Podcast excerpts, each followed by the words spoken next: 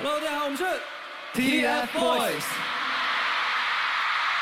大家好，我是 TFBOYS 王俊凯。大家好，我是 TFBOYS 王源。大家好，我是 TFBOYS 易烊千玺。Hello，大家好，这里是刚看完十周年演唱会的香香，想在本期节目开始之前再补一些想说的话。在这场我们期待了很久、盛大的聚会面前，我感觉十年的记忆再次涌现出来，甚至会比我原来假想的演唱会的画面会更好一些。在这场演唱会里，我们看到了我们的永远的小队长王俊凯，也有一直始终在全场蹦蹦跳跳的王源，还有偶尔有一些可爱小表情的千玺。大家在一起唱了许多许多的团歌，直到现在，我依然会有超过百分之九十以上的歌都能够跟着他们一起唱。当然，我作为一个团粉，也非常期待他们三个人的互动。所以，在这场演唱会中，特别感谢贡献了最大抓马时刻的蛋糕，让我们一起感谢十周年的蛋糕，让我们重新在舞台上看到了这三个。更加鲜活可爱的小孩儿。同时，在这场长达两三个小时的演唱会的最后，我也非常喜欢他们的告别词。他们的告别词不是再见，不是解散，是今天晚安。就像八月五号发布的那首新歌是明天见一样。也希望我所期待的传言说他们会续约是能成真一样。期待我们依然可以未来相见。那就。在正式开启这期节目之前，也祝大家今天晚安，未来见。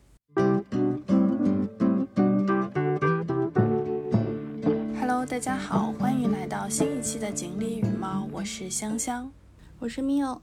最近这个暑假的时候，不是演唱会特别多吗？然后呢，也是因为下个月就是八月，下周就是八月六日，那我们也希望。借这个时很很不错的时机，然后录一期关于 TFBOYS 的专专场专辑。对，十周年了。十周年，哎呀，这十年可真是太快了。因为我自己感觉他们好像五周年之后就没有再怎么合体过。五周年？五周年是什么时候？二零一八年。嗯，就反正一八一九年之后不是就开始做工作室了嘛？然后就各自往不同的发展方向前进。那我这样子吧，我要不像一切的开始一样，就是你是怎么看到这个？你命运的齿轮开始转动的时候是什么样的场景？就是当时应该，我记得当时还是。鸭梨同学转了一个视频，就是当年王源和王俊凯不是一起合唱了那个一个像夏天，一个像秋天嘛？那时候不是在网上特别火，然后我记得是鸭梨转给了我，还是转给了什么，转在我们的群里还是之类的，反正就是看到了，就是他说那个小两个小朋友唱的特别好听，那个时候还没有什么说是说得上喜不喜欢这件事情，只是开始有点关注到这两个小孩长得挺可爱的，然后也有唱歌唱的不错，毕竟那时候是童声嘛，你知道男生的童声就是有一些天然的优势。就是的，变声之后就有可能会唱不好，就会有很大的问题。然后，所以当时不是也是，呃，在网上一个是范玮琪就也转了以后获得了非常多的一些点击率。然后后来呢，也是他们就一直在做一些什么翻唱啊。然后有一个时代峰峻的传统，就是他们会去街头表演。然后他们又在街头什么唱了《人质》啊，什么别的歌，以及是在一三年的时候又翻唱了《洋葱》。我就看，我也看到了当时的五月天的阿信也转了，还夸他们唱的很不错什么的。那个时候就是已经超过了三千万的点击率，上了微博热门话题的第一，就感觉那个时候特别牛逼，你知道吗？嗯，我觉得我中间应该没有特别关注，直到后来其实是他们已经正式出道之后。我才开始反过来看他们 TF 家族在做，就是在时代峰峻在 B 站上很早就开始做那个 TF 家族的账号，然后当时他们就开始做 TF 少年购，然后还有什么男生学院自习室，就这种那种叫什么情景剧一样的故事，然后。找了王，当时主要是王源、王俊凯，还有其他的几个他们招的练习生来表演。那时候都没有易烊千玺的。其实易烊千玺有点像是空降啊，就是加就是正式加入到 TFBOYS，就是他们正式也是在二零一三年八月六号之后正式出道。然后一开始大家会发现他们的歌都非常的土。对我本来是想说，我之前也是看了听了一个别的节目，然后他是说，呃，因为李飞想要一个跳舞比较好的小孩，然后就是所以才会去选拔一批新的练习生，或者是怎么样，反正 anyway 在那个时机，易烊千玺才加入的，所以导致后面可能会有一些，就是会有一些粉丝或者是人觉得说。他跟另外两个人并不是一起吃苦上来的，就会有一点点对他看待他的时候会不一样。会就是当时刚易烊千玺应该刚加入的时候，其实争议还挺大的，因为他其实不像王源和王俊凯小时候都就是长得比较清秀可爱的那一挂，因为他小时候还长得有点土。这直到后来他长开了就好很多。所以有看人还是挺有眼光。对对对对对，呃，王源其实，在加入呃时代峰峻之前，王俊凯其实还和其他的人也组过一个组合，我忘记那个组合叫什么了。然后他们呢，就是也是有之前有一些什么翻唱的表演啊，然后出歌啊，但是其实都是不温不火的，没有什么特别好的效果。直到王源和王俊凯。那个翻唱火了之后，就是有越很多人关注他，所以当年这凯源的 CP 是非常的牛逼的。嗯，美的。对对对。后来的话，嗯，也不是时代峰峻的锅啊，有可能也是当年的确就也没有特别好的一些，比如说教舞蹈的老师啊什么的，毕竟那个时候很早嘛。然后，除非你是有些韩团的老师，可能你过来教。会比较好，但其他的我觉得都挺业余的。但是像易烊千玺，他本身就是可能是在有一些舞社里面学这种东西，所以他自己本身而且条件可能也不错，所以他的确在跳舞方面当时是补足了王源和王俊凯。就即使到现在，王源和王俊凯的跳舞也不怎么行，他们就是大 vocal，对，就是他们还是属于偏向于 vocal 的方向吧。后面就是大家都知道的，他们的《青春修炼手册》那首歌，我都不知道，我已经忘记了，就突然爆火了嘛，就响彻大江南北。就这个时候，就是所有的人大概都知道 TFBOYS 的存在，然后直到。呃，中间有一次，就是他们不是上了爱奇艺的一个音乐台的那种颁奖典礼，他们就是，嗯，那时候应该也是刚出道不久，就快速的就拿了一个什么最佳组合的奖项，然后大家都很震惊，这是怎么回事？好像当时是粉丝打头打的挺厉害的，所以一下子就是超过了当年的 XO 还是哪些别的台别的组合，反正就是拿。以很小的年纪拿到了那个最佳组合奖，所以就一下子就引人关注了嘛。哦，所以这些都是在他们上春晚之前发生的。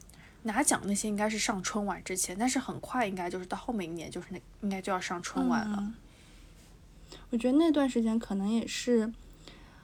呃，有一些这种，因为他们的形象就是比较正面，然后青春洋溢的这样的一个非常正面的少年形象。我觉得那时候，呃，我国 应该也是想要把他们的形象再发挥光大一点点。哦，那个时候是不是有限韩令了？哎，好像差不多二零一八年的时候，对吧？然后就是感觉就是想要。二零一八年没有啊，二零一八年之前吧，因为二零一八年都开始选秀元年了。对，我是说二零一八年肯定已经有限韩了。嗯嗯。所以像之前的什么 XO 啊这种，还有什么 UNI 就是 UNIQLO 什么这种组合，感觉只要有韩国人的团，就是在国内就不太吃得开。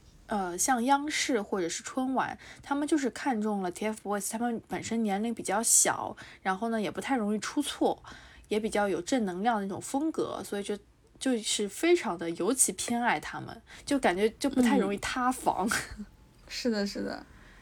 那确实到现在还没有塌呢。呃，就是中间也不能算塌房，就是中间出现过几次舆论的危机嘛，就是一个就是王源抽烟那个事情啊，抽烟对，然后就是引发了一些争议，但是那个时候其实他已经是十八岁之后了吧？嗯，还有就是易烊千玺那个问题嘛。我觉得这些事情真的都，唉，也不是他们的问题。对，我觉得，嗯，抽烟喝酒这种什么，其实如果你如果真的是满十八岁了，然后呢，你只要不是真的是在公众面前表现出来，我觉得还好。就你私下，那那这是你自己的个人选择问题嘛，就你也不能去评判他。当然，除非他是。在这种公众面前的场合，肯定是这样做这样的行为是不合适的。但是我觉得抽烟，我都不知道现在是不是抽烟这个事情管得特别严格。因为我是有一种感觉，我正好前两天看到，应该是北京的电影馆，它不是会定期发那种，呃，就是类似于做一些活动嘛。然后他当时有一张海报上，就是用了一个。他可能用的也是某部电影的一些图片，然后就是有一个女士，就是拿着一个烟，就是抽烟的那个姿势，就是做成了那个海报的封面图，就它的一个主视觉。嗯，然后他们就我看那条微博上就是说，前两天其实都是还是正常的有这个烟，因为大家知道在电影中，其实抽烟有时候其实是一种情绪的表达嘛。嗯，但是到好像是正式的，类似于开幕式的那一天。他们就把那个烟给劈掉了，就没有了。就是，但是那个是女士的手的那个动作，就是夹烟的动作。呃，我知道，我知道，因为我感觉好像之前有一些别的什么节目，不知道是综艺还是什么样子的，好像就是出现过后期把烟给劈了。对对对，就是电视剧，就是你看到那边烟雾缭绕，但是他的手里是没有东西的。嗯，对，就不太理解。对，就现在就是我觉得这种管控特别严格，嗯，但是这种管控对现实中没有任何帮助，就是该抽烟的人还是继续抽啊。对啊，那你除非你就不要种烟草，对吧？对。但说回来，王源是不是还是要少抽烟？但他的嗓子不好。应该是，应该其实还好，应该没有抽很多，因为毕竟还是要唱歌嘛，唱歌少抽烟喝酒这种行为。但也要看，你看，害得他抽烟喝酒两不误，嗓子还挺好。哦，说回来，后来就是你不是我也发给你听的那期播客，就是当年湖南卫视在做那个《全员加速》中，就是也是 TFBOYS 特别出圈的那个时刻。嗯，所以很多的，好像一些粉丝也是因为《全员加速》中就是这样的这种。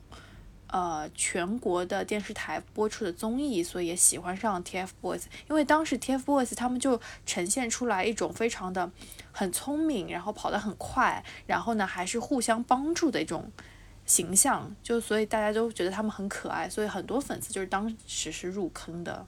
嗯，所以这时候应该入坑的都是团粉。没有哎，但就是我觉得啊是这样子的，就是有些人，比如说我，其实也是这样，我。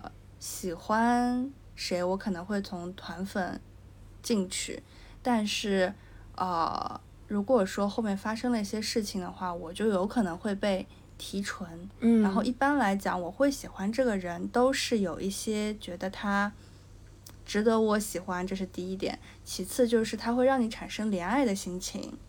嗯，就比如说像朱一龙那个时候，他是出现了跟那个公司的那个合约问题。以及优酷或者是其他的发行方对他的一些不太公正的行为，然后就让我觉得就比较怜爱这个人。然后当时那期播客里面那个嗯，就是女生的话，她其实是看到了，呃，好像是 fan meeting 还是什么之类的，就是说大家只给。易烊千玺以外的，就是另外两个人嘛，因为凯源粉丝比较多嘛，嗯，对，就是说，就是说易烊千玺一个人坐在那儿，然后甚至还有人冷言冷语说他，说你来干嘛呀之类的这种，然后他就一瞬间被这个视频给炸到射住了，对对对对对，他说他就刻烟吸肺，他就是说我一瞬间就觉得说我要更爱他，然后的确是，就是一开始的时候。因为毕竟是凯源先在嘛，然后后来易烊千玺属于空降这样的角色，就是所有凡是空降的人都会很尴尬，就是他就是属于你没有经历过过去的苦难，然后你就做有点。就是会有人觉得他就是坐拥了一些繁华，就直接你就直接过来享受了。对对对，然后就会破坏掉原来的那种感情嘛。就前面不是说到了，他们之前一开始时代峰峻在尝试做一些那种情景剧的综艺嘛，就有那种男生学院自习室就非常尬，到后来的时候。他们应该就是摒弃了这种情景式的综艺，就开始做一些游戏互动类的综艺了。就包括他们之前会有，因为开始他们这个业务比较多了嘛，然后经常会要出去，呃，出差呀，然后个不同的地方去表演啊之类的，所以他们就会拍一些物料花絮，然后包括。我印象特别深刻，就是当年不是 TFBOYS 还去台湾嘛，然后所以就有很多这种台湾的一些玩玩耍的物料，就是这种。然后后来就是因为也是随着三个人合体的机会越来越少了，那他们就相当于在每年周年的时候会有一个企划叫 TF 小黑屋。我觉得就是这个 TF 小黑屋的这个简介就非常的离谱，然后甚至有点。一语成谶的感觉，就是我给大家念一下啊，这是一档天知道有没有下一期，十分随性、莫名其妙、随时上线，且不知道走向突如其来的小综艺。然后希望大家像爱护宝宝一样的爱护它，毕竟小黑屋还是个宝宝。小黑屋里什么都可能出现，什么都可能看见，多的是你不知道的事。所以到底又有哪些事，看了就知道。这是第一期的小黑屋的简介，到后来的时候，我们就发现它真的是映照了它的这个简介的名称，就是天知道有没有下一期。所以这个 TF 小黑屋的企划就 是停在了二零一九年八月七日六周年的特别企划这一期之后，再也没有更新过了。唉，所以我觉得有时候就不要立 flag。对，你该应该就说我经常会更新嘛，那就就是这种语言的力量是非常可怕的，就是你说什么时候，经常就会映照了你说出来这个话。但是它这个小黑屋的话，就是更新频率是就是非常不固定，是吗？就是在还在活着的时候，就是也是不太固定的，因为你真的很难凑齐三个人，当时应该。其实他们的发展方向现在也能看出来，就是各自都不太一样。比如说出圈的时候是，其实是蛮多人都是从全员加速中被圈粉的。然后你的话，哎，你前面是什么东西被圈粉来的？就是就是看了视频，然后看了一些综艺。嗯，就是进行了一些评估，觉得嗯可以粉，就是因为有时候你知道人就是很无聊，没什么东西可以看的时候呢，就是看一看这些，就是有可能就会莫名其妙的爱上了。是的，是的，没有理由。那你觉得，嗯，粉上他们你后悔吗？或者说你有一些特别的体验？嗯，你说后不后悔，就没有什么后不后悔吧。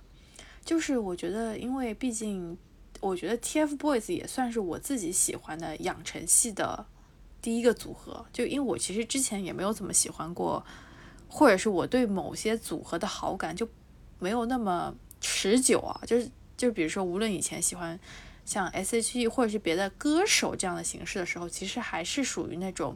啊，他发歌了，挺好的，追一追就可以了，就没有必要什么真的去看他的物料啊，他的采访啊什么这样的心态。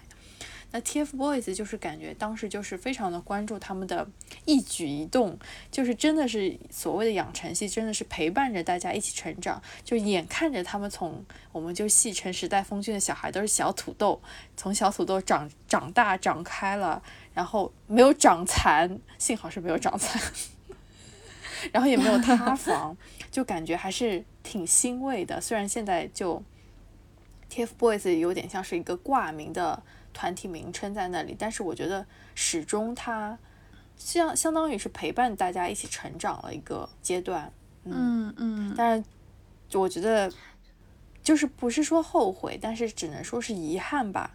就是是说他们，嗯呃，在后来的时候，哎，我觉得其实疫情也有挺大的关系的，因为疫情其实很难真的真去什么在一起合体啊什么的。因为他们后来也哦上对对对学了嘛，就上大学。后来就是因为他们嗯也是各自上学，然后包括呃王源还选择了出国这样的选择之后，其实更嗯少有机会能够互相之间合体，而且包括如果大家要去拍电影、拍影视作品，其实也你没有办法嘛。我觉得主要是国内没有舞台，你即使组了这个组合，你没有舞台可以表演，也很难持续。应该这么说吧，就是说，呃，哎，就又要以韩国为例，就是打歌舞台嗯很多，但是打歌舞台只是把你放到这个团体面前，让你去嗯看到它，然后这首歌可能或者这首歌的舞蹈很齐，然后你会觉得啊。场景、舞美各方面都不错，你可能会关注它。但更多的其实还是一些大师团的，呃，是上了一些比较大型的综艺，比如说像认哥啊，然后类似这种节目之后，他们的知就是才会更进一步打开嘛。就在此之前，他们其实也是靠这种自嗯制综艺，然后练习室的这种视频公开在 YouTube 或者其他的平台上面，这样来打开知名度的。嗯，唉，所以作为一个团里面，各自发展始终是可能是就是一个常态。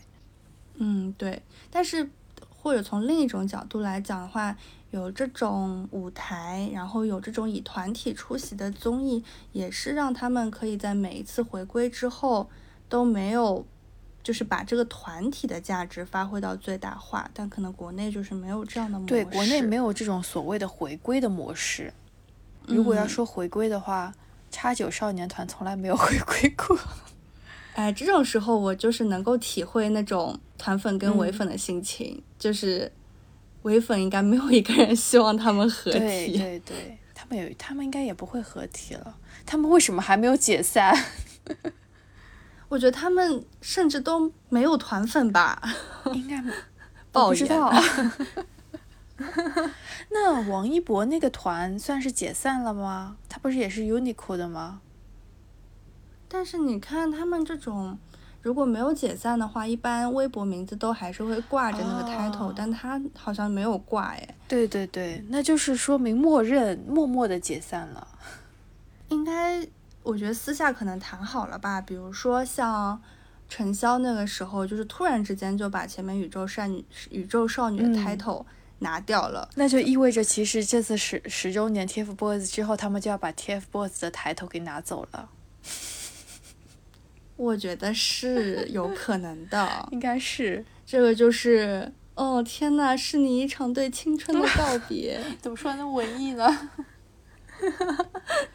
对，我前面突然想到，嗯养成系不太一样的情况就是，你比如说你前面讲说你读 S.H.E 的时候，你不会有这种，呃，非常被他们抓住眼球的这种之后会去关注他们一举一动的这样的想法，是不是因为他们站出来的时候就已经是一个高位了，所以你只只用单纯的去体验他们给你带来的快乐、刺激、氛围就好了。你这么说好像是有点道理，毕竟 S.H.E 基本上在第二、第三张专辑就爆了。就我知道他们的时候，就已经是 Superstar 那张专辑了，就 Superstar 已经是他们的一个小小的巅高峰期，所以他们其实不怎么需要养成，而且他们都已经二十几岁了，要 养成干什么？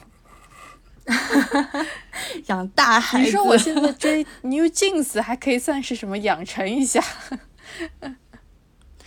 哎，我自己觉得追 New Jeans 我也没有养成感，就他们太火了是吗？你觉得？呃，或者说我觉得他们有一种他们年龄以外的成熟，对，嗯，这个就不像 AKB，就 AKB 就有那种感觉，就是他们在作为练习生的时候，他们很努力，然后自己的成长，到后来就是他有他要去争那个叫什么，出到位，就是单曲 C 位这些，这个就嗯不一样。而且就是日系爱豆都是热血感嘛，都是热血偶像，所以你会觉得说你的这种热血，我要用同样的热情来回馈你，嗯或者说你会被他吸引住，然后会觉得说啊，他这样一路莽莽撞撞往前冲的样子，非常的吸引你，是这个人他吸引你，所以 AKB 就很少会有团粉这样的概念，大多数都是单推或者是双推这样。我觉得就是你刚才的确说到了一个点啊，就是那个热血追，就是成长那个感觉。我感觉中国和韩国没有特别明显的这种感觉，你就不会在。当然，我不知道是不是没有表现出来，但是在之前就是那个一零一这种选秀节目中，你能够看到有一些人真的是非常努力的那种人，然后你就会觉得，嗯，就是你之前说的会产生一种怜爱感。他觉得他既然已经那么努力了，然后也做得不错，为什么他就是比不过其他人？嗯，那这种时候好像就稍微可以理解一下，有些粉丝会觉得说他的 idol 没他不行，因为万一其他人没有看到他的努力，然后我是不是就要站出来为他吆喝一下这种感觉？嗯，但如果适用到 TFBOYS 的话，我就觉得好像不需要，就是他们没我其实可以。我觉得他们是因为已经是到了一个顶峰了，就是他们现在也是已经逐，就是从那几年开始就逐渐的一下子上到了顶峰这个状态，嗯，所以他们现在没有你，可能的确是可以的。因为我知道他们的时候，其实已经是他们红透大江南北，嗯就是连小学生都在唱他们的那个《青春修炼手册》嗯左手右手的那些歌，所以我觉得能到这种享享誉全国的这种程度，他们已经火速登顶了。我突然想到了一个人，我想到了博远。嗯，哎，他好惨呐、大哥，这位大哥，这位大哥真的好努力呀、他他你看到他那个直播了没有？我我被震就是那惊了。个学习的直播对他找了 N 个专家过来，从入学到求职不是他 到养生做这个直，播的动机是什么？他想用自己那些还在的影响力，然后再为粉丝做点什么，这种感哎觉。呦，真是要哭了。这这真的是要哭了。我想说，他要是生成一个日本人，哇塞，这个谁家最爱啊？真的是，这太努力了。就是他的实力绝对是 OK 的，但是他我觉得他就是，可能真的是，这有时候火不火真的是看命，就有时候这个幸运不在一点，嗯，嗯，我还有一点，我觉得他他太成熟稳重了。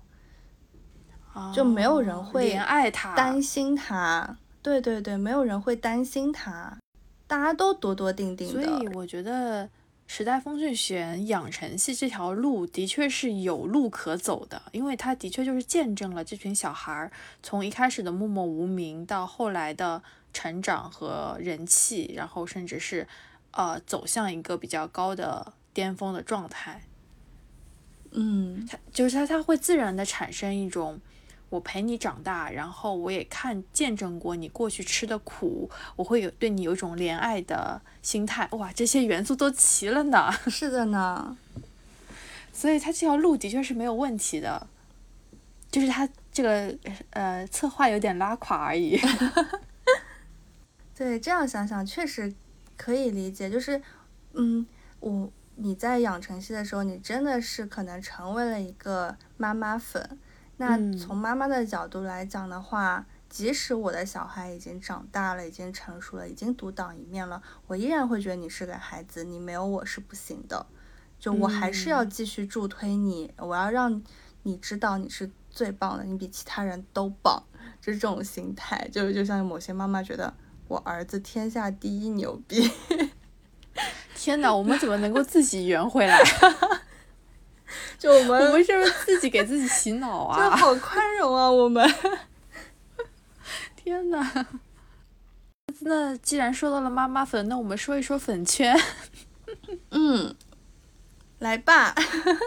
嗯，因为其实虽然我很早就开始喜欢 TFBOYS 了嘛，但是我就是属于没有深入到粉圈的那种人，就是当年的行星饭和大战四叶草这种型号，我其实根本就不知道。我我我知道他们在微博上经常撕逼啊，就是，但是我其实并没有参与到过这种打头或者扫黑的行动，就。就是会有会有一些粉丝会觉得你这样的行为就是在白嫖嘛，甚至你很少会去买一些他们代言的周边啊，呃代言的产品什么的。哎，但是我其实还是买了一些时代峰峻的杂七杂八的什么 CD 啊、物料啊，就但现在看来就没什么用的东西。是的呀，对。然后，但是我现在就是回过头来，就是比如说我会回也会关注到一些之前的。有一些大粉，或者是有一些，呃，可能各种各样的原因，然后我关注到他们的一些粉丝，我就会发现，其实，呃，虽然我没有进入到这个粉圈，但是有些人进入粉圈，对于自己来说，其实也是一种能力的提增长。嗯，就我觉得还是。怎么说呢？间接是有一些正面的影响吧，就是比如说，一个是拍照的技术，拍照和修图片的技术，还有有些人就是因为要经常做那些宣发的动作嘛，还有是做一些什么生日的策划呀、应援什么的。其实这些东西都是我觉得粉丝圈来说都是做的挺好的。嗯，其实这些都是能够很好的促进到个人的一些成长。我觉得这个是一个正向的反馈。但是我觉得还有一个。比较负面的反馈，是因为我觉得粉圈里面很，我觉得非常不认可的一件事情，就是那种洗脑包。举个例子，就是之前好像是，我不是是不是 TFBOYS，就是十团吧。就十团的时候，就是说到某一个物料的时候，他们就会觉得，哎，这一期的物料里面谁谁谁的表现好像不怎么样呀？他是不是跟谁谁谁的关系不怎么好啊？然后他比如说他发了这个微博之后，下面就的人就会有人来应和他，那些那些应和他的粉丝很多是一些伪粉呐，或者是 CP 粉之类的，他就说是的呀，他可能本来就关系不好，巴拉巴拉，就是这个其实就在深入你的脑子里，就是觉得哦。再进一步的印证你这种比较负面的想法。当然，后来我看到这个发这个信息的这个粉丝，后来又反过来说，不可能啊，他之前都已经和他们经历了那么多苦难，我不能因为这样的一个表面的视频就去评判推断他，觉得和他们关系不好，而且啊，我还受到了这些粉丝的影响。然后他就说我不能受到影响，我要坚定这些想法，什么什么什么的。我就觉得这是。经常在反黑的过程中，就是粉丝就是会用一种怎么说，不能说捏造吧，也当然也有捏造，就是会用一种洗脑的方式，然后跟跟你说啊谁谁谁是最好的，然后谁谁就是对你家有敌意之类的话，我这我觉得我就非常受不了这种东西。嗯，但怎么讲，就是洗脑包。这些东西某种程度上已经作为了一种提纯的工具在使用，它有它自己的一套思路，然后一套操作方式，就其实，在现在粉圈都非常非常管用，因为大家真的可以被他骗过去，他就说的非常的言之，对对对，言之凿凿的。但是我就想说，大家都是粉丝，大家能看到的这个人的面。是非常少的。你有什么样，就是什么样的证据，可以证明说，哦，我就是看透了整件事情，他就是，嗯，跟他关系不好，然后怎么怎么怎么怎么样？就我觉得你说这种关系不好的洗脑包只是比较初级的，就对，有一些洗脑包是直接变成。这件就是，比如说他因为某件事，某某一个人被因为某一件事情被挂了，或者说产生了非常大的舆论影响，这个人被网暴了，被骂死了，然后呢，就会有一些洗脑包出现，说就是那个人害的，嗯，或者说就是因为他在后面做了一些什么助推的事情，导致了目前这样子的事情发生，会有很多很多人相信。我觉得现在就是人的这个判断的意识会变得越来越弱，他就会跟风很厉害，对，就是他不太会有自己的主观的想法。呃，还有一种情况就是他可能就是纯纯的打嘴炮，就现在也有一些，比如说营销号，他就是不会去证真伪，他就直接为了热度，为了流量，然后就赶紧就发这个消息发出去，你管他真的假的呢？反正这要消息发出去以后，我的流量变高了，就哎呀，我觉得现在的人真的是底线越来越低了。大家就是没有面对面的情况下，键盘侠嘛。对呀，对呀，所以就是这种网暴会，可能在未来会越来越严重，我觉得是。我觉得这个环境就是时好时坏。嗯嗯。因为目前来讲，没有某一个人特别特别火，所以这些都是不同的粉丝圈团体内部还可能会有一些战争。但是如果说像以前就是耽美元年的时候，会有这种 CP 空就是空前出世那种感觉，然后这种就会特别特别多，而且会声音特别特别大。你说声音大是什么？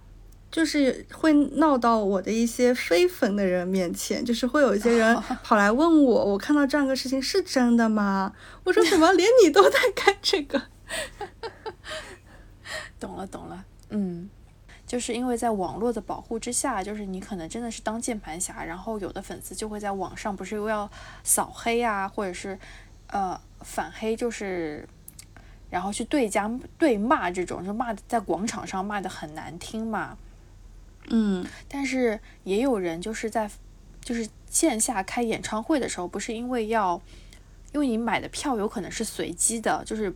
现在很多的演唱会不是他不是没有办法去给你分配座位嘛？你就会发现你旁边坐的是对家粉，旁边坐的是伪 CP 粉等等这样的粉丝的时候，你就会发现其实大家就嗯就变得很友好，就是明面上保持着友好，就不会对骂。当然曾经也出现过，的确有粉丝在场馆外面打架的。对，会有会有。刚才也说了些粉丝。圈就是如果你进粉圈的话，有好的也有不好的一面。然后呢，我想说的一个点就是，其实也是因为，呃，我当时就是追 TFBOYS 嘛，然后我就在我的微博的名字上其实改了一点跟 TFBOYS 相关的元素，啊，现在没有了，现在已经删掉了。然后当时，然后呢，我就因为我们当时不是还在一起打，呃，还在学校里的时候，还还会跟。呃，一别同学们一起打游戏嘛，然后打游戏的时候就会因为公会会加其他的人，然后就也认识了一些别的人，然后我就发现，在微博上 认识了一个妹子，就是她，他其实是认识的原因是因为他是在呃。一个游戏公会里面，然后大家互相认识，然后我就经常会可能会看到他，会转发一些呃我认识的人的微博或者是评论什么的，然后我无意中就发现了他好像在追王俊凯，然后就就莫名其妙的我们俩就加了微信，然后后面就开始就聊天哦，不对，当年还是 QQ 应该是，然后就就是开始聊天什么的，然后我们就还呃就开始。呃，从网友的关系，然后变得更加的密切，然后就，呃，后续的话，就是因为不是，其实每一年 TFBOYS 都会办周年的演唱会嘛，嗯，那之前的时候，其实我们都每年都说，哎，好难抢票啊，也没有钱，那能不能干脆就，我们就等着等着那个十周年的时候，然后大家一起去买票蹦迪什么的，结果 这个十周年也没有买上票。哎，对，其实说到这个，就是。嗯，虽然说我们前面讲说那些嗯粉丝当中有理智的，有不理智的，然后有不同的成分的，但是从我们自己的角度出发，然后我们认识的同单，其实反而是都是很好的人，就是三观啊，然后爱好啊，然后生活上啊，就是都是很合拍的那种，这也是追星的好处吧？是。除了粉圈之外，然后我也想分享一下，就是我自己身边的朋友的一些观察吧。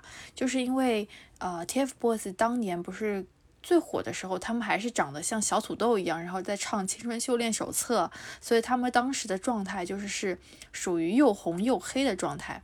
那很多人就是喜欢的人很喜欢，但是骂他们的人也非常非常多，就是一种常态嘛。嗯，那当年就是有很多的网友还会戏称他们，哎呀，怎么又是什么？因为 TF 就是它可以缩写成就有点像是掏粪的那种缩写，然后就戏称他们是掏粪男孩什么什么的。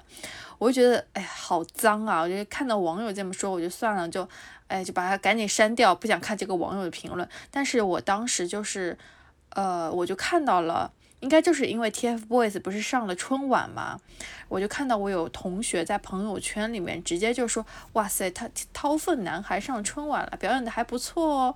我就觉得。就是你把这个“掏粪”这两个字发在自己的朋友圈里面，难道不嫌脏吗？我觉得为什么难道就不能正面的去说一个，就是也是小朋友的组合？就我觉得就觉得这种这种人的水平，就是他可能自己觉得是一种戏称或者什么，但是我觉得我看着我也觉得好脏啊。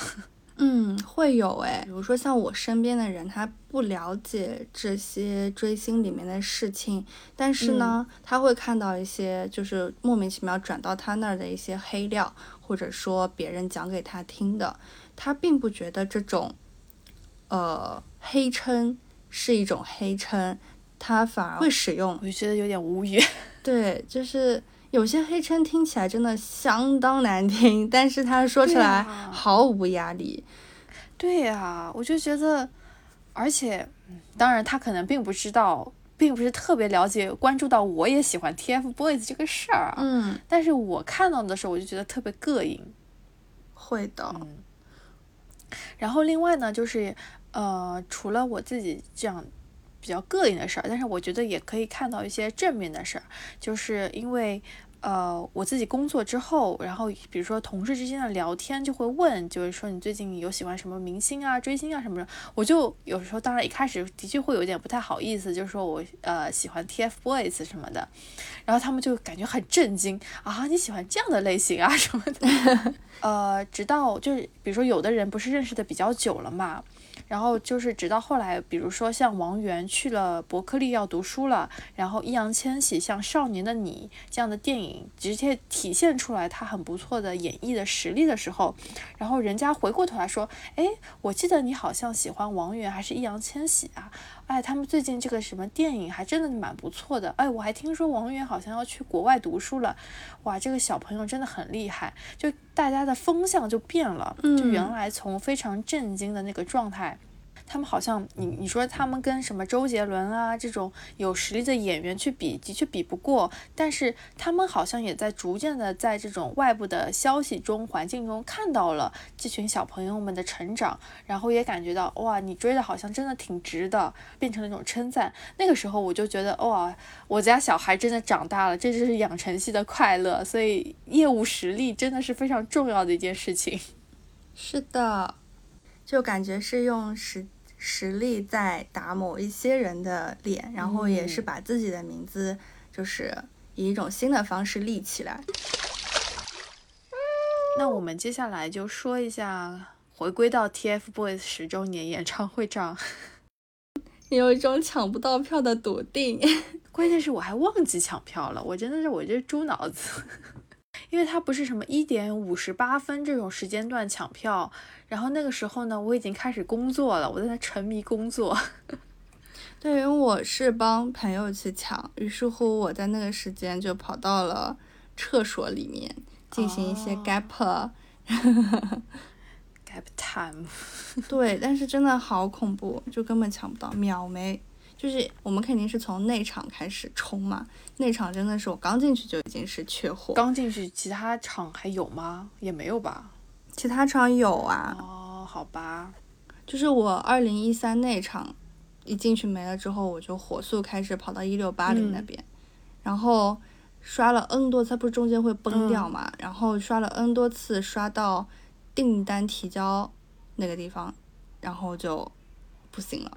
就一直说你前面排队人太多啊，然后重试啊就没有了，就是没有没能付成功钱。嗯，好吧，没有办法，算了，实在不行就看一下网络版吧。但是我我之前就是听那个播客，然后说有很多人没有买到票，或者说他知道自己肯定抢不到票，或者说他也不可能花个十几万去买一张票，但他还是会到现场。就可能会在场外，就之前不是网传他们说什么十周年就会做成一种拼盘的演唱会，就三个人各自上去唱。我觉得如果真的是各自上去唱，然后都没有几首团在一起唱的歌曲，我就觉得还不如不要开呢。是的，之前七周年的时候，好像就是几乎没有什么一起唱的歌，就大多数也都是各自唱，然后只有最后和开始一起合唱了几首歌。那这个演唱会到底在看什么呀？就看那几首歌，就看他们有演唱会的机会吧，可能是。就只是一个说我可以近距离看到他们，然后并且他们甚至还有一点点同台，就有种啊值了的感觉。有可能吧，哎。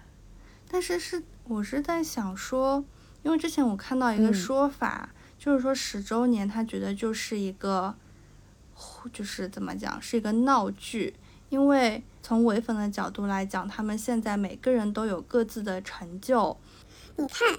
我们易烊千玺站的位置再高，他都已经是这种非常拥有非常好的电影成绩，就已经在演一些很有深度、很有水平的东西的时候，你还是在十周年的时候要被拉回去唱《青春修炼手册》《大梦想家》，就是他会觉得很荒唐、很离谱。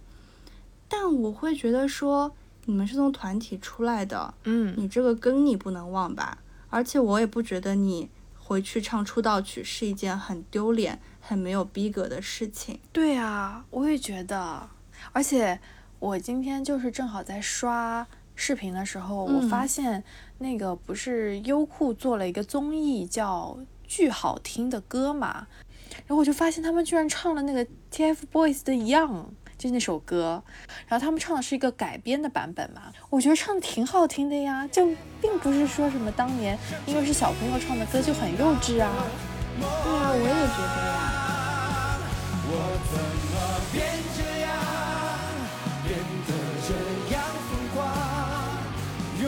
就想说，那小虎队三十年之后回来，不还是唱他们的出道曲吗？你觉得他们丢脸吗？人家不觉得丢脸啊。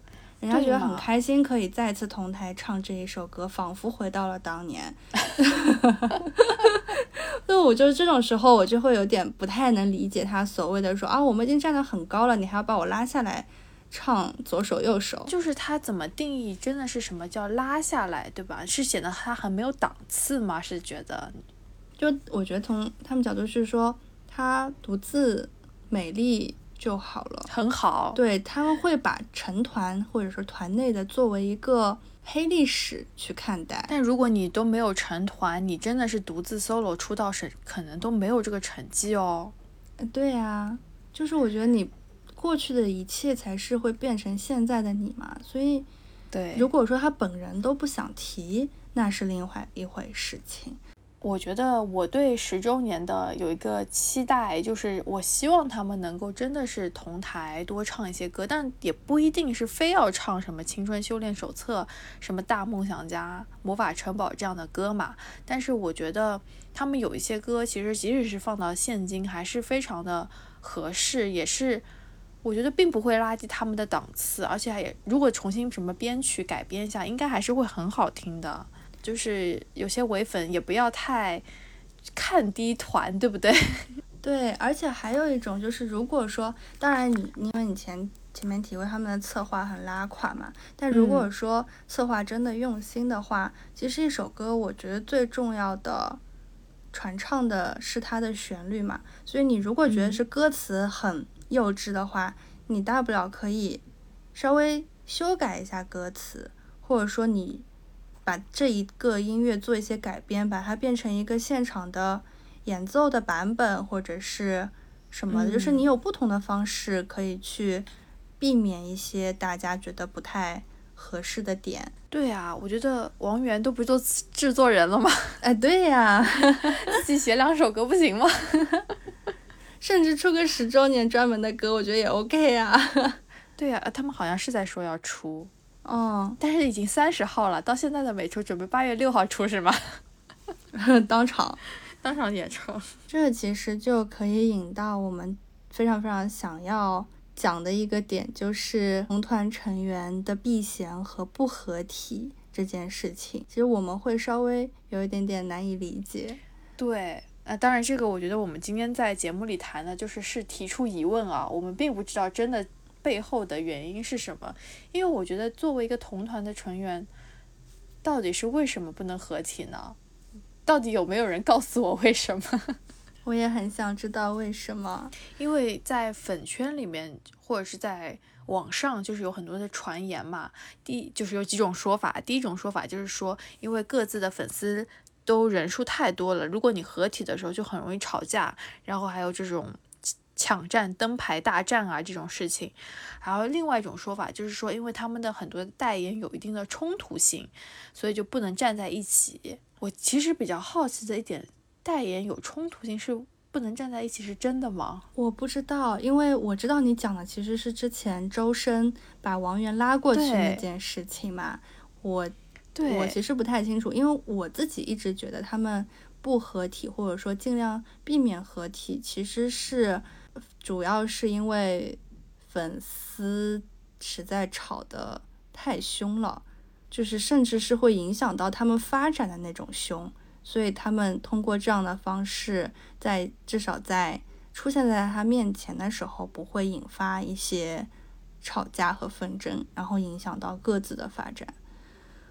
嗯，我就这就可以说回来，我就现在觉得内娱的粉丝真的是一种典型的东亚父母的心态，他就觉得我真的是你的爸妈爹娘，就是我是我造就了你这个 idol 的本身的成就，所以很多时候他们就很公然的，就是会跟。公司叫板，就说你为什么不给他们好的资源？你为什么发截图都特别烂？你是不是又在欺负我们家明星什么什么什么的？然后而且不是，我觉得内娱的粉丝真的好不可控啊！是是大，是好的时候是非常大的助力，不好的时候就也可能是一个炸弹。对，我觉得也有可能跟粉丝年龄的确还是偏小。就如果你真的再成熟一点，真的是被社会毒打之后，会不会好一点呢？我不确定哦。但我其实在想一个问题，就是你从粉丝角度，你肯定是希望你的 idol 好，嗯。但是为什么你就没能意识到，你这样的行为好像是在为他好，但其实对他之后的代言，或者说他之后的一些行动，甚至是他之后参加活动。或者私下交友的时候，别人都会考虑到说，哦，你的粉丝太吓人了，我不敢跟你走得太近之类这种。其实你会影响到你 idol 之后的一些实际的真实生活中的一些交友和发展。这种情况下，你不应该就是放手一点，或者说收敛一点。我在想，就是粉丝是不是都不需要路人盘了？就他们好像不太在意这些事情。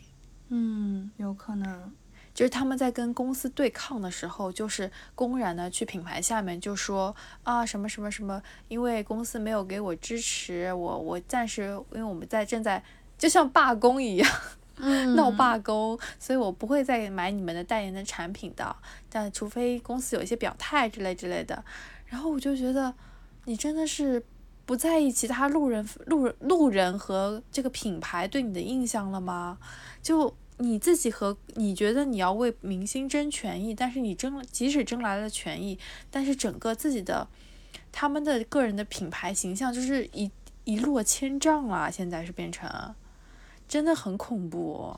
这就是其实这个就是之前之我们之前的节目有提到过，就是所谓的这个控评，它到底是在做什么？对呀，就发出疑问，然后请大家。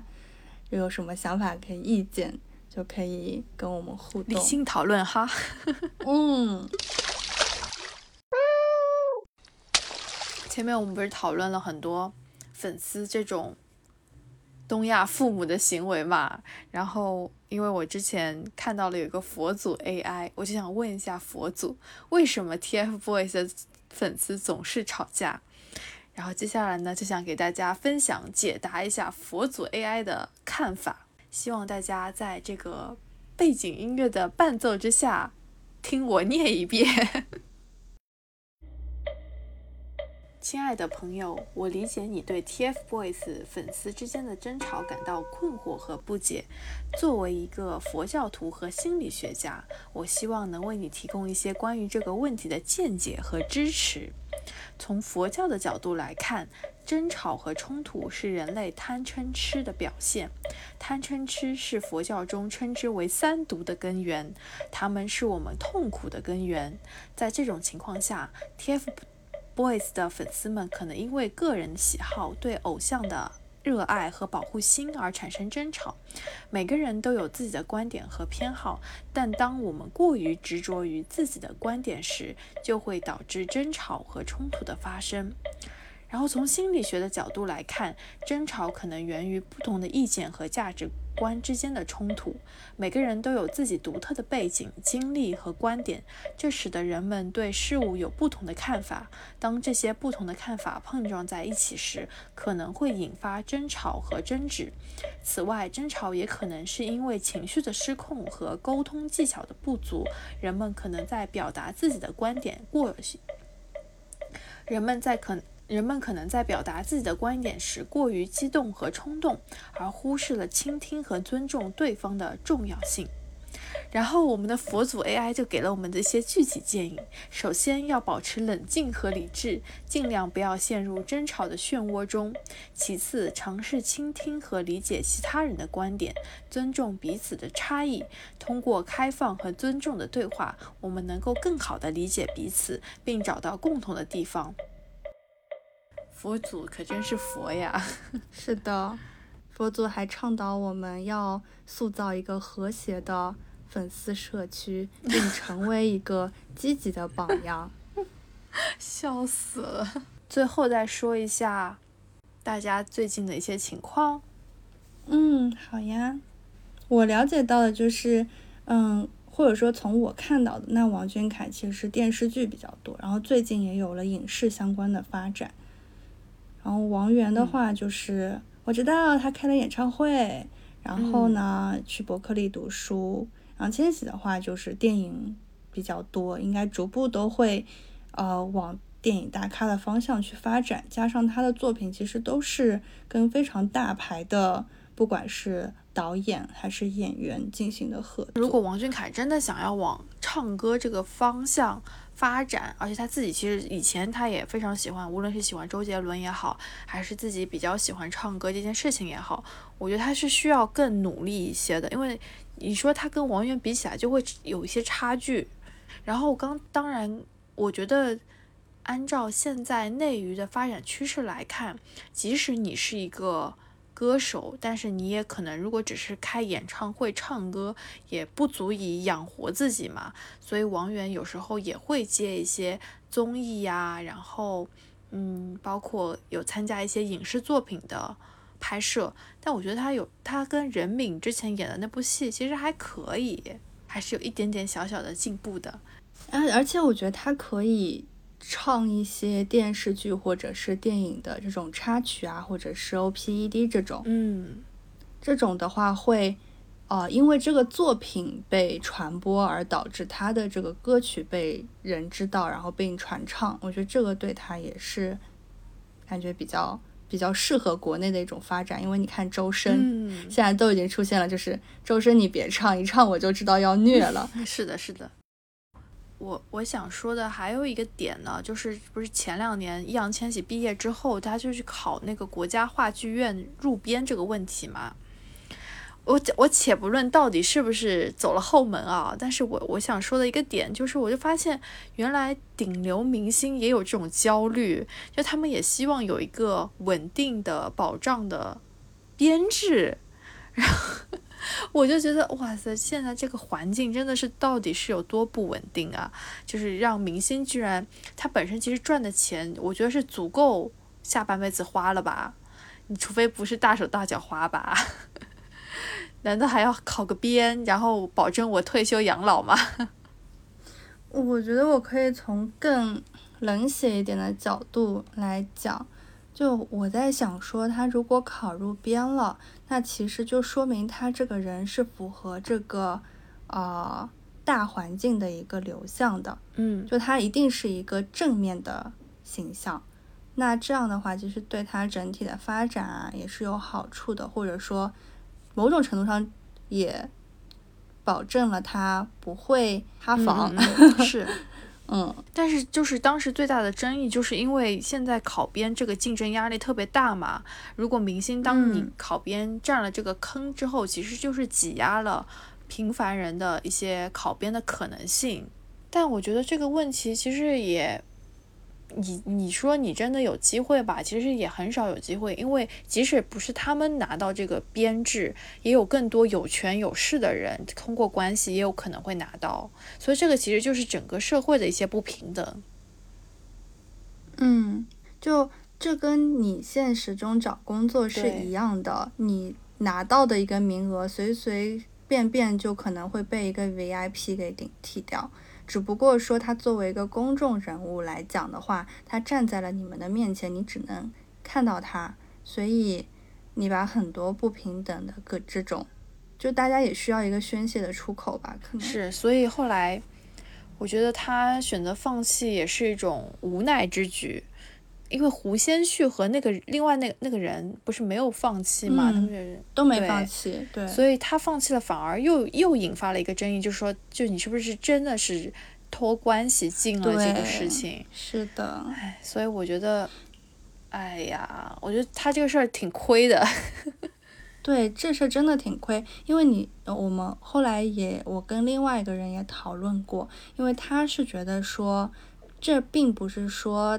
他只有他单方面想入编，其实话剧院他也需要流量，也需要一些金钱的支持，所以这是一个对他们双方来讲双赢的一件事情。但是，嗯，你说。如果说话剧院说我不占用普通人的名额，我给你另外搞一种方式来入编，就又是另外的舆论的对，就是他基本上怎么做都有可能是有出现问题。对，对，所以这件事情没有办法解决，就是他除非这件事情不被爆出来，但是你这种名单都是要公示的，除非他在这个什么参加考试全全流程公示。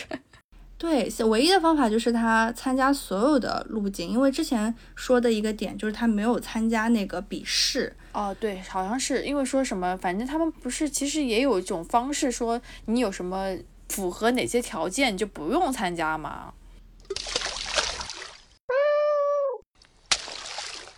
下周其实就是 TFBOYS，就是我们录播课的这个时间的下一周，就是 TFBOYS 十周年的演唱会的时间点。呃，我我我其实心里也知道，的确开完这个演唱会，可能 TFBOYS 真的就是要正式解散了嘛。但我就是想到了一个一个例子，就是我希望能够去证明他其实是可以不解散的一个例子呢，就是是我想到了那个后街男孩，他们当时不是就是从一九九五年出道的时候。然后中间也曾经他们的队长离开过，到后来又回来，到现在二十多年，甚至是在二零一九年的时候，还是在持续的发专辑。所以我就觉得，其实这样的团体是有机会能够长久的保持下去的，只是看他们自己双方的意愿和公司的态度是怎么样的。包括不是 Seventeen 他们不是全员都续约了嘛？嗯。所以其实是有可能的，但是如果他们三个人自己也考虑到各方面的因素之后，决定选择了解散，那那我作为一个粉丝来说，我当然是尊重他们的选择，但是我就是希望他们之后可能就不要再说什么避嫌，就说忘记我以前就再也不要谈什么避嫌，就是在其他的场合里就不去谈论，哎，最近什么。王俊凯啊，易烊千玺啊，或王源啊，他们的情况怎么样啊？然后我们是不是可以在一些场合中能够更加愉快的去相处，就是表现的正常一点，像一个正常人一点。还有呢，就是我觉得最让我，哎，让我感动，或者是又让我很难过的一个点，就是 S.H.E 嘛，因为他们毕竟也是出道了快二十年了吧。对吧？他们之前也是因为各自的发展，也是有一个单飞不解散这样的口号，而且他们互相之间的关系是真的是肉眼可见的非常非常之好。然后即使是 S.H.E 现在也不会再合体有作品，因为各自其实也有各自的开了公司，然后有不一样的音乐合约在别的公司那里的问题。但是我就当时我看到了在浪姐的成团夜上，ella 在。面向大家做再一次自我介绍的时候，我真的我都要爆哭了。就曾经是 S.H.E 的粉丝，我觉得好感动啊！他即他还是承认我自己是 S.H.E 的 ella 陈嘉华，我就觉得就就是真的典型的不忘来时路。哎，我真的是觉得希望 TFBOYS 的时候也不要忘记这件事情。对我，我有个 case 可以。分享给你，我觉得也可以安慰到你。就是阿拉奇不是现在团伙休止了嘛，所以其实他们其实另外四个人都还是自己在自己的领域在影视界发展的，然后就呃丽达一个人跑去钓鱼了嘛，所以他很少会出现在。大家的视野里面，但是呢，现在有的时候会四个人聚，或者说他们单独，呃，在不同的节目上被 Q 到 Lida 的情况，他们是不忌讳的，就是说，啊，我最近过生日，我有收到他从蒙古打来的电话，说，哎，我在蒙古哦，然后怎么就是弟弟生日快乐这样子，就是他把他们一些日常的这种。呃，事情做一个很平常的一个分享，然后包括妮诺，他曾经是这么说过，因为妮诺我觉得是他们里面相对比较睿智，然后但是也比较相对比较敏感的一个人吧。他就说，他刚开始的时候都不愿意说他们团伙休止，他还想作为阿拉系，呃，出现在他面大家的面前，但是他们现在经过了两年这样的相处之后。他好像觉得说，阿拉西从一个大家的东西变成了我们五个人的一个东西，也就是说，他现在反而更享受这样的状态了。就我觉得，也许就像你前面讲的，如果说他们真的解散了，那如果说可以换来的是他们自己可以自洽，然后又可以以一个更 casual 的方式面对彼此，不管是在台前还是在幕后，我觉得也挺好的。是的，我也是这么想的，就不要大家不要再处于一种很尴尬的状态。是的，你最后那句话来吧。如果真的到了解散的这一刻，就真的在演唱会上真的是宣布解散这一刻，那那就大家顶峰相见吧，鼓掌，要好好努力哦。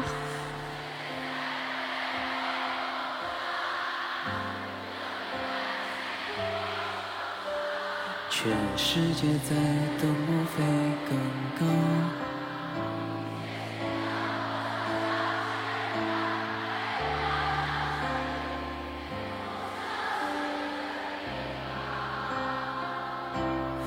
当我必须像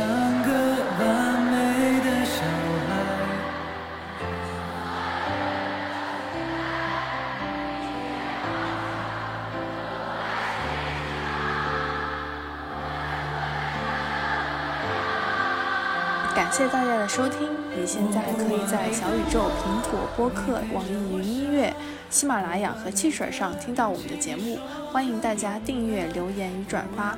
那欢迎大家在评论区分享你跟 TFBOYS 的故事，无论你是曾经是他们的粉丝，或者你是他们的一些路人、围观者，见证他们的成长。